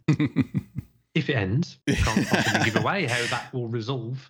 I am curious about that. Like, how do you tackle world events being tied so heavily to the story? Because if Flameheart does end, I mean, you know, I don't know how it's going to happen or if it will happen. But if, say it were, in a hypothetical sense, going to end, how do you deal with that content being in the game as a world event? I think to do that idea justice, I think looking out across the seas and seeing Flameheart glowing in the sky, talking to you and bringing ghost ships through to capture islands as part of his plan, I think it's a great symbol of Flameheart's thought process and what he's trying to accomplish. I think one of the big indicators of his plan moving on will be when he just disappears and he moves forward with his plan. Interesting. So I mean, it's interesting, right? I mean, we thought about it long and hard with the Shores of Gold and the idea, and Pirate Lord refers to it, right, which is the stain of greed. You know, it's not rubbed away that easily. And I think the idea that there's always, if there's greed, the idea that as long as there's greed in the world, as long as you're still giving gold to the gold hoarders, they're still shipping it back to the Shores of Gold. The gold hoarder still regenerates. There's still a place for him in the world. But with players like Flameheart, like I don't really think there's a world where you can maintain world events and build a narrative. And it goes back to that idea of the world feeling static. Things have to change and move on. Yeah. And it's very, very complex. It's very complex when you've invested a lot in certain mechanics. And how do you really do that justice? And how do you get new players to understand what's happened in the past? And that's why when I say it's a creative challenge and it's one of the things we've not cracked, I'm referring to all that stuff, which is how do you make it feel like it's moving forward for players that have been with us for years, but for new players they feel like they've got a window into it. So it's a big part of the thought process. I mean, I don't think we'll ever want to remove the tall tales because existing players may want to go back and replay them, and new players, it's a great way to understand their world because that's the goals of them. But for storytelling in the wider world, I think that needs to feel less static, and that applies to world events. Do you see a world where you're taking world events and replacing them as tall tales so that if they did want to go back and actually see Flameheart or trying to take over some of the islands, that would be kind of an on-demand system where they can do it and they can work towards it? And the way they do that is through a tall tale? Maybe. There's definitely a place for that, but I think this is the thing that cuts. That's what it's all about, right? You've got to be bold with this stuff. And sometimes you've got to move it on and take things out. Well, that's the struggle with, just looking at some of the issues that Destiny 2 is dealing with right now. They have been sunsetting content for their game for a while now, and it's completely stripped out most of the free content that's available for New Light players. And it's kind of different for us because it's all possibilities within one shared world. Mm-hmm. And even though some stuff is harder to find, or it's a world event that's refreshing, and you might not always be guaranteed to be there in your server, it is a possibility. For us, we've always taken the approach of we never want to take anything out of the game because it's a possibility, it's a story, and it's another combination of things that can happen in the world. And I think that's the reason why the end result of that is our world does feel static. And I think we would think long and hard about taking something away. And if we take that value away, we'll make sure we keep the value in the game in another way. So it's not like we're going to take a bunch of content out of the game. But I think some things need to progress and change in order to tell a really compelling story. Well, hopefully everything's on the table. Hopefully that helps answer some of the questions, because I know a lot of people were asking about Flameheart. Mike 29 or Xbox Mike 29 put out, he'd also like to know if we're ever going to get more information. Maybe some tall tale stories about the ancients.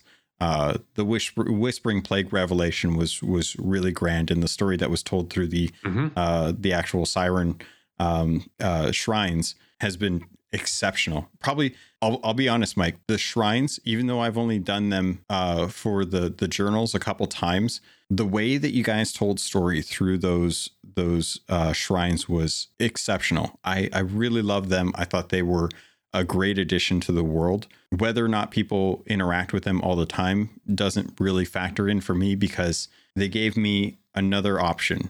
They gave me another place to go. But the story that you told was not one that was tied to any tall tale that was any kind of like linear path that I had to work through. It was literally just a few journals placed here and there around the world, and I got to consume that story in my own way. And as if anything, if I could offer any kind of feedback for those, as much as I love them, I would love to have a captain's log that I can access that gives me all of those awesome journal entries scribed into a book that I can read on demand. I hear you. I'd love that too. So that's something I love that story. I love the way that that's being told. So getting to Xbox Mike 29 question, do you think that we're going to, or I guess you would know, are we going to be getting some stories in the future that dive more into the ancients? Is there more story to be told there? Yes, absolutely. And again, just to revisit an older question as well for Mike. Hey, Mike, all of this stuff, this is all the kind of, we might Flameheart and all these kind of different story threads that are dangling with Stitcher Jim and Wanda and Duke, and like it's all planned, like it's planned out. Like the order in which we do it in might change based on the features that we want to do, the way we want to grow the game, but the story's kind of planned, right? Including the ancients. Where did the ancients go? What were the ancients' role in the world? Like even today, what is the origin story of the Sea of Thieves? Where does it come from? Yes. What is it? Why are there krakens and megalodons there? Where, why? Like that's going to be fun to explore all of that and kind of like over time tell that story. But there's an absolute plan for all of that. And I think ancients, very deliberately with Sunken Kingdom, that story that we started to tell, you will start to feel more of the presence of the ancients as we go into our storytelling next year. Cool. You'll feel a lot. I'm really excited by it, actually, in terms of you felt the presence of them right since the start of the game through cave paintings, and we scratched the surface with Stars of a Thief in Shores of Gold, and now with the Sunken Kingdom we've explored more. that we'll take another step early next year and explore it beyond, but understanding more about where did the ancients go, what did they stand for, what did they want to accomplish, where does the Sea of Thieves come from? That's you know, when it goes back to that question of what's beyond Flameheart, it's like there's so much. There's so much that's just completely unexplained. That's going to be so much fun explaining in a way cool. that hopefully makes the world feel more immersive, you know, triggers all those emotions, transports you into this pirate world. So, yeah, the ancients as a thread are definitely going to explore that. And I'm really excited. It really makes me wonder, because we, with you talking about the ancients and our previous discussion about age and how people don't really age in Sea of Thieves, I have to, I'm so curious to find out about this warrior, who she is, and where she went when she was tasked with kind of stopping the sirens and, you know, stopping the Whispering Plague. Like whoever that person was, like, I mean, I'm pretty sure that the person that warrior is the one that's in the tomb in the Shrine of Ancient Tears. Am I wrong on that? Or was that the person that found the shrine and then locked the Whispering Plague in there? Yeah, the latter. Okay. And then the warrior. So the warrior is still out and about. Mm-hmm. I'm curious with the warrior, because this was something, and I'll credit Falcor for discovering the flowers on Reaper's Hideout on the unmarked grave by the really weird tree at Merrick's Old Island, which is now no longer a thing, which is killing me that's gone. Was there a plan for that, or is that still to be a story that is yet to be told with those with that unmarked grave? Maybe. Yeah. Like, oh, you're killing me. You can't just ask these questions. It's the whole thing. People's like, oh, I'm slamming the keyboards now as I listen to this, but there's so many threads, right? There's so many threads, deliberately so. Like, okay, no, it's that's why I had you on. I've gotten you once every 2 years. I got to ask the hard questions because you rail me if I don't.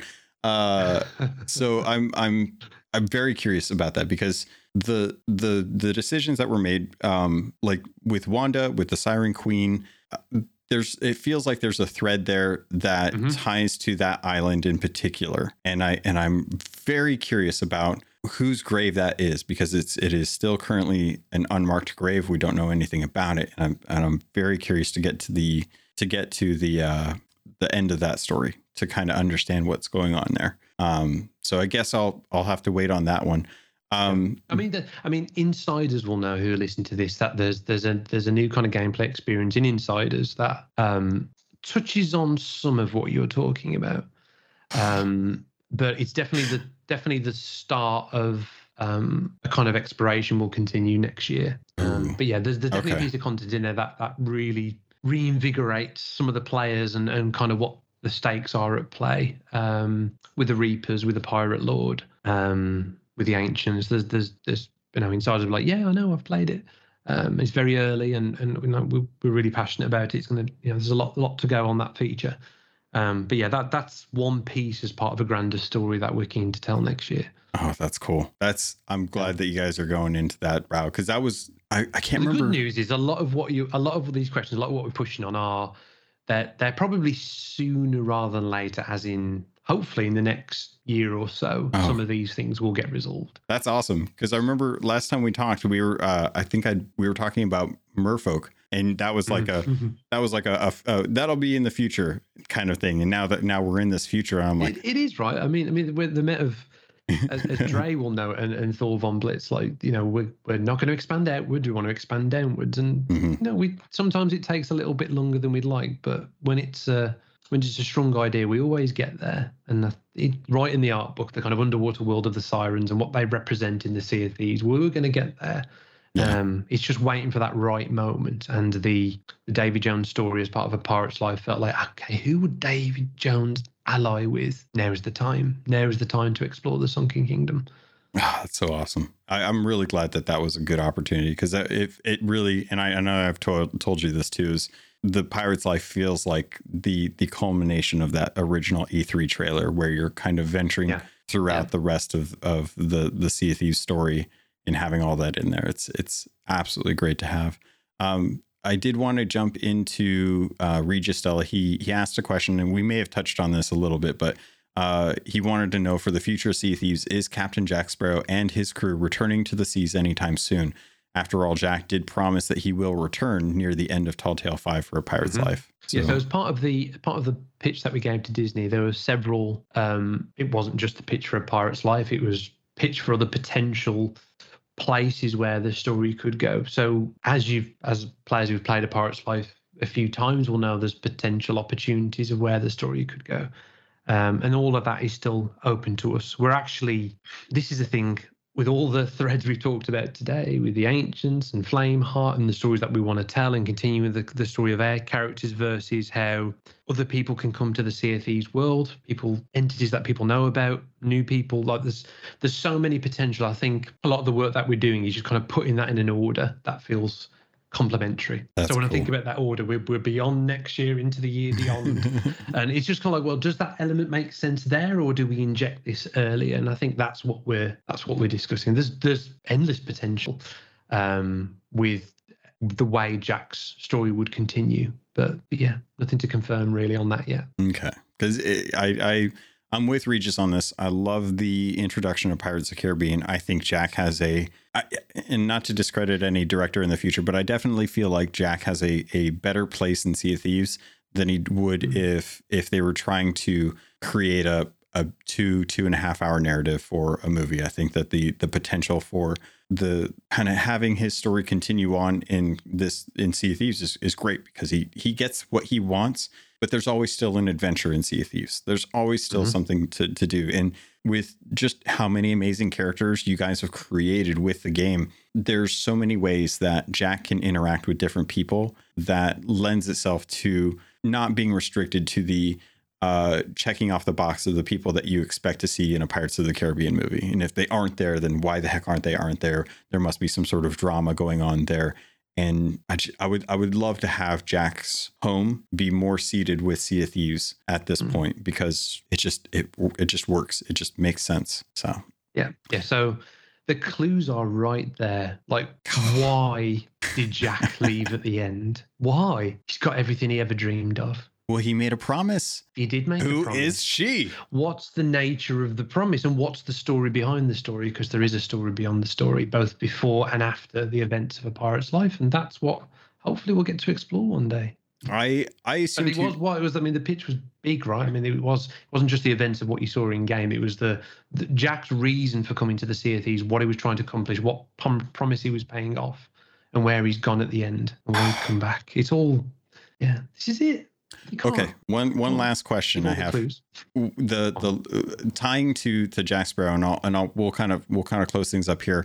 The promise that he made to her, is her someone that is in Sea of Thieves, or someone that is outside of Sea of Thieves? Outside the Sea of Thieves. All right. Well, I'm not going to press further, because anywhere that I go, I don't think I'm going to get a good answer for. And just.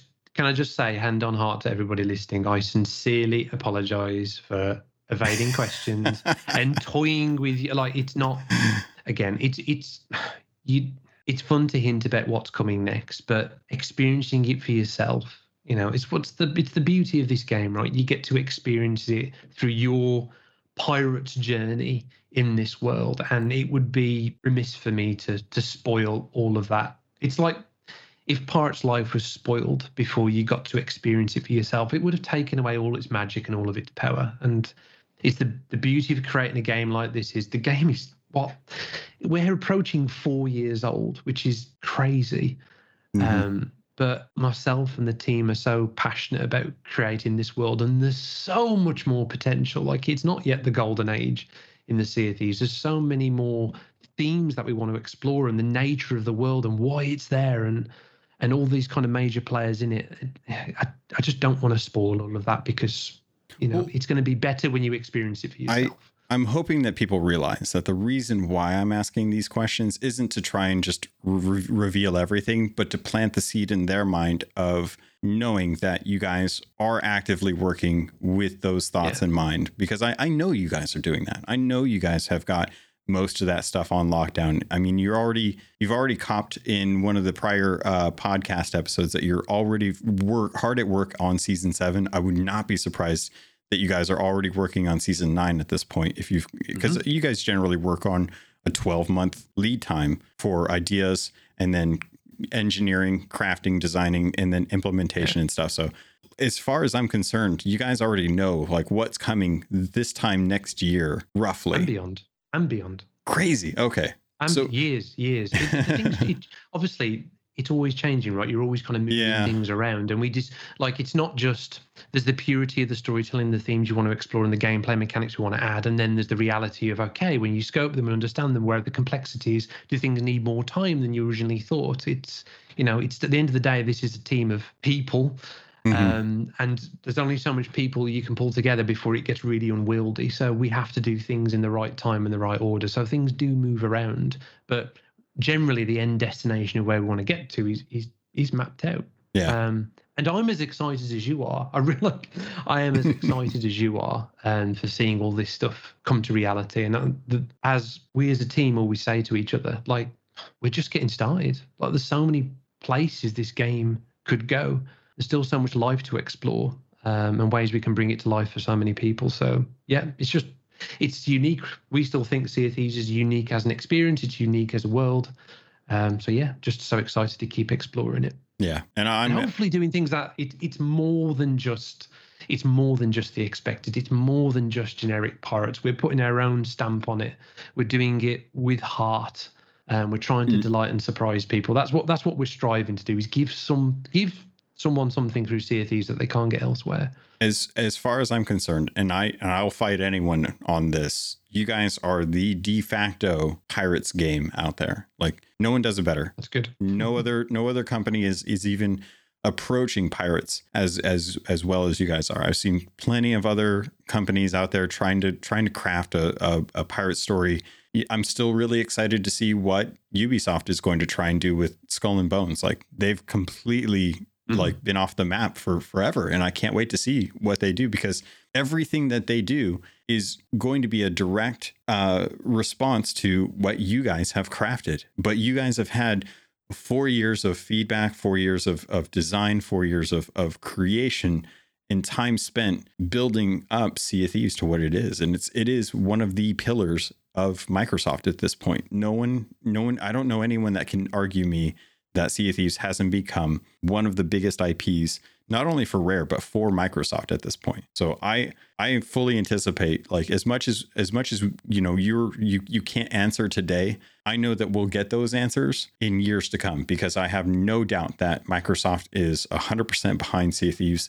The team at Rare is 100% behind Sea of Thieves, and I'm looking forward to Everwild, but Sea of Thieves is doing exactly what you guys set out to do, which was create this shared world experience and craft story and lead players into adventures to try and just have fun, just create a game that is just designed around fun. And there's always problems with that when you're trying to build a game. Games are the hardest thing to create when it comes to entertainment. So you're always going to run into things like that. But hands down, as far as story, as far as experience, as far as world goes, I absolutely think that Sea of Thieves has a special place in the pantheon of games. And I don't think you guys get nearly as much credit for your storytelling and your experience and your atmosphere as much as you should, because a lot of other games out there are doing things similar, and I like them for different reasons. And I think a lot of people like I'm sure a lot of the team plays a lot of the same games that I do and really loves that.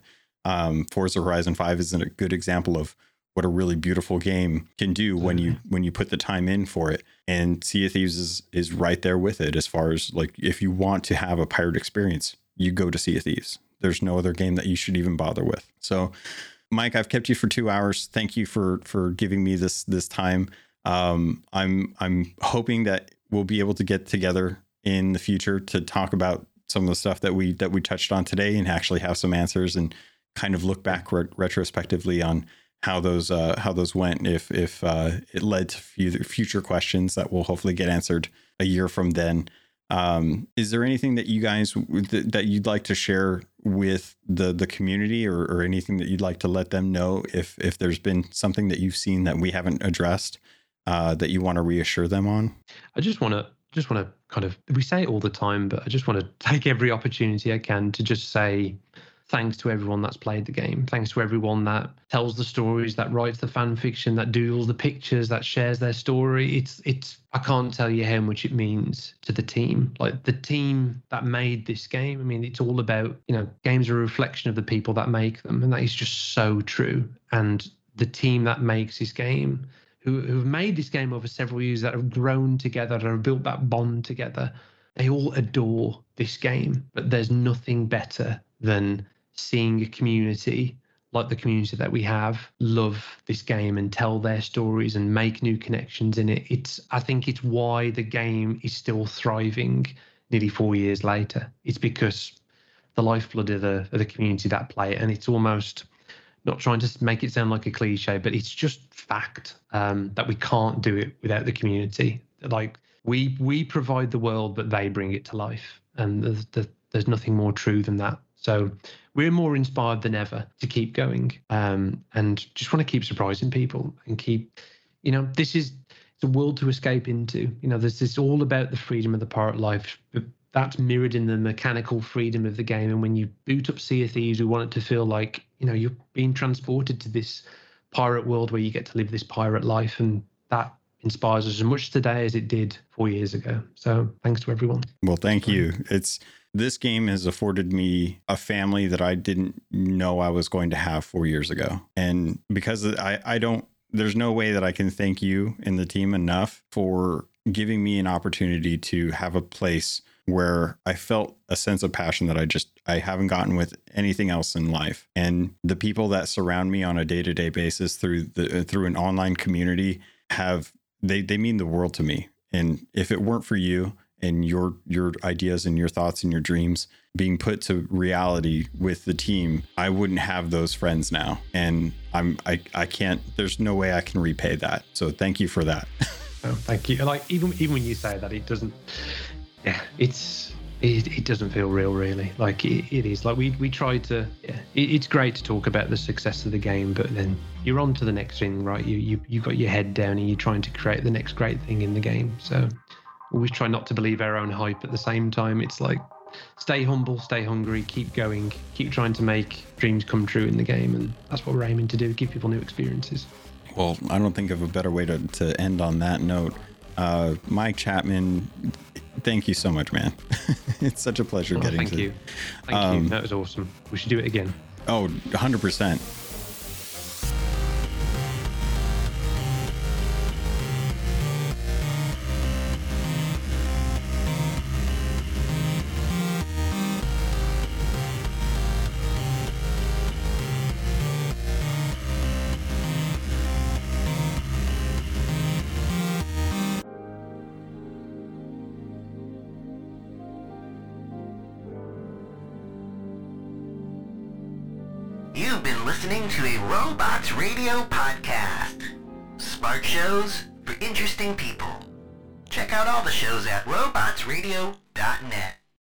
Hey Simone. Yes, Chad. What would you say is your favorite bad movie? Oh, where would I start? But probably at Zombie Strippers. Oh yeah, which we've actually done on our podcast, Fresh Tomatoes, the movie podcast. This is a podcast where we take some of the worst movies ever created, and even some of those movies that you might have thought were brilliant, but still got a bad critic score, and we say nice things about them, because you know what? Someone put the effort in, so we're gonna be there, fighting in their corner. Absolutely, Chad. Even if the movie was total garbage, there are some makeup artists that gave it their all, and we're here to recognize that. Exactly. And with really fun themes every week, such as National Treasure Week, Weddings Week, movies with Jeremy Irons and dragons in them. How could you go wrong by joining us every Tuesday and Thursday for some optimism in your life? And like we say at the end of every episode, we love you and there's nothing you can do about it. We love you and there's nothing you can do about it. Goodbye! Following is a public service announcement from the Starter Set Dungeons & Dragons podcast. This is your D&D campaign. This is the Starter Set podcast. You know how like poison frogs don't lick each other's backs? So it's Howl's Moving Castle with a face. Hey there, I'm Great Mandibles. Because one of the party speaks Abyssal. You're all going to die. And then adventure falls into your lap. Plop. This is your D&D campaign after listening to the Starter Set podcast. So join Sam and Ed every Friday on the Starter Set podcast for prime Dungeons & Dragons content. Any questions?